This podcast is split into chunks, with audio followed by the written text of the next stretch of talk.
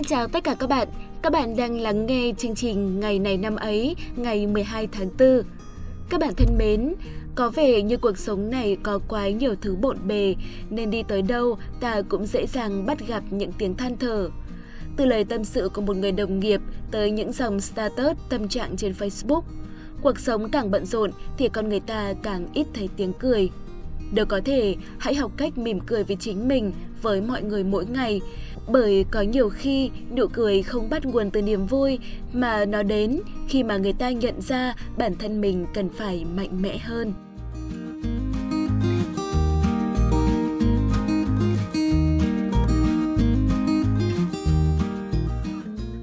Hôm nay là ngày 12 tháng 4, ngày thứ 102 trong năm, tiếp tục là ngày sinh của các bạn cùng Bạch Dương.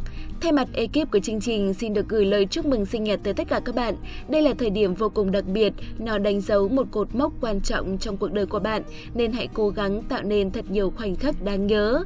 Bạn nghĩ sao về việc trải nghiệm những thứ mới mẻ và làm mới chính mình 100%? Mình chắc chắn rằng bạn sẽ rạng rỡ hơn rất nhiều. Tiếp theo đây sẽ là chuyên mục quen thuộc của chương trình ngày này năm ấy.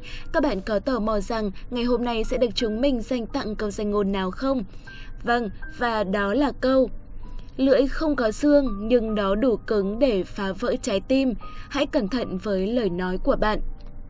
Bạn thân mến, một lời nói mang đến cho người khác niềm vui, nhưng ngược lại, một lời oán giận lại mang đến nỗi buồn. Ngôn ngữ vô tình có thể làm tổn thương lòng tự trọng và ảnh hưởng tới mối quan hệ giữa các cá nhân. Nhiều người thường bao biện bằng câu tôi khẩu xà tâm Phật đấy mà, hoặc là miệng tôi nói vậy thôi chứ trong lòng có nghĩ gì đâu. Tâm thiện nhưng lời nói không chú ý lại có thể gây ra hậu quả xấu. Nói thẳng nói thật, vốn xuất phát từ thiện tâm, nhưng nếu như gây hậu quả xấu thì cái thiện tâm ấy cũng chẳng còn đẹp nữa. Người xưa đã dạy, cần phải uốn lưỡi 7 lần trước khi nói, chính là để có thời gian hỏa hoãn, đủ để chúng ta tìm lời thích hợp, không gây tổn thương. Lời nói đã nói ra rồi, nhưng nước rội cũng không đi. Chính vì vậy, hãy cẩn trọng trong từng lời nói các bạn nhé. Tiếp tục với chương trình ngày hôm nay, hãy cùng với Hiền Vi và Thảo Nguyên điểm qua những sự kiện đáng chú ý của ngày hôm nay trong những năm về trước.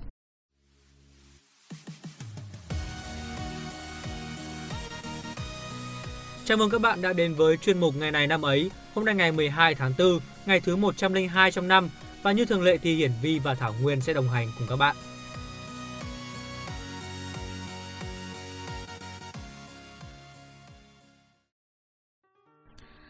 Ơ này, sao tự nhiên tôi thấy tò mò không biết chủ trương nam nữ bình quyền ở Việt Nam là có từ bao giờ đấy nhỉ? À kinh, hiếm khi tôi mới thấy Nguyên tò mò về vấn đề xã hội nhỉ? Cứ tưởng bà chỉ quan tâm đến ăn với cả mua sắm thôi chứ. Ơ thật mà, tự nhiên thấy tò mò, ông giải thích cho tôi nghe nào. Ờ, cái này thì... Hóa ra là cũng không biết, tưởng à. thế nào. À, kiểu chăm chọc mình đây mà. Ờ, thế bà có biết hiện tại ai là người phụ nữ quyền lực nhất về chính trị ở Việt Nam không? Ờ... Ơ, quả mơ. Không biết thì dựa cồn mà nghe nha. Nhanh nhanh đến với phần sự kiện tại Việt Nam tôi chỉ cho này. Ok ngay. Các bạn thân mến, những sự kiện tại Việt Nam sẽ bắt đầu chương trình.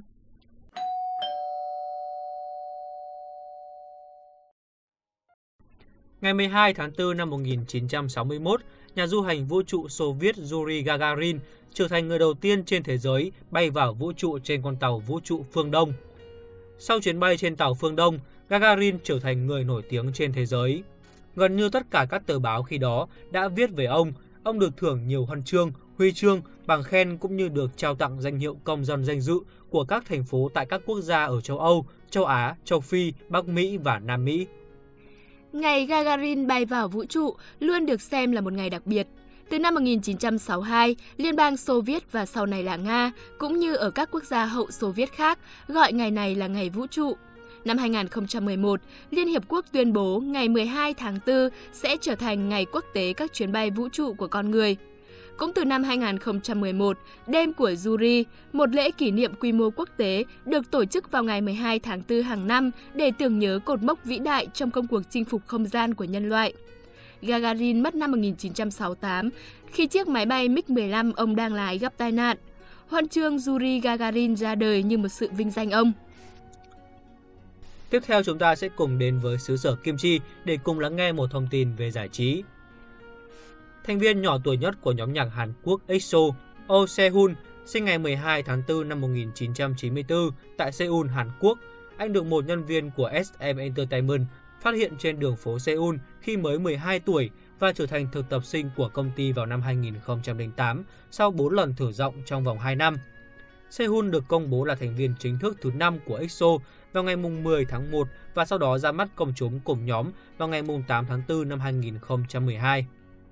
Tháng 2 năm 2016, Sehun được trao giải thưởng Weibo Star Award do người sử dụng mạng xã hội Trung Quốc Sina Weibo bình chọn tại lễ trao giải Gaon Chart K-pop Award lần thứ 5. Tháng 2 năm 2017, tại lễ trao giải Gaon Chart K-pop Award lần thứ 6, Sehun nhận được giải Artist of Fan Choice do fan bình chọn. Thông tin vừa rồi cũng đã kết thúc ngày này năm ấy hôm nay. Xin cảm ơn các bạn đã chú ý lắng nghe. Xin chào và hẹn gặp lại.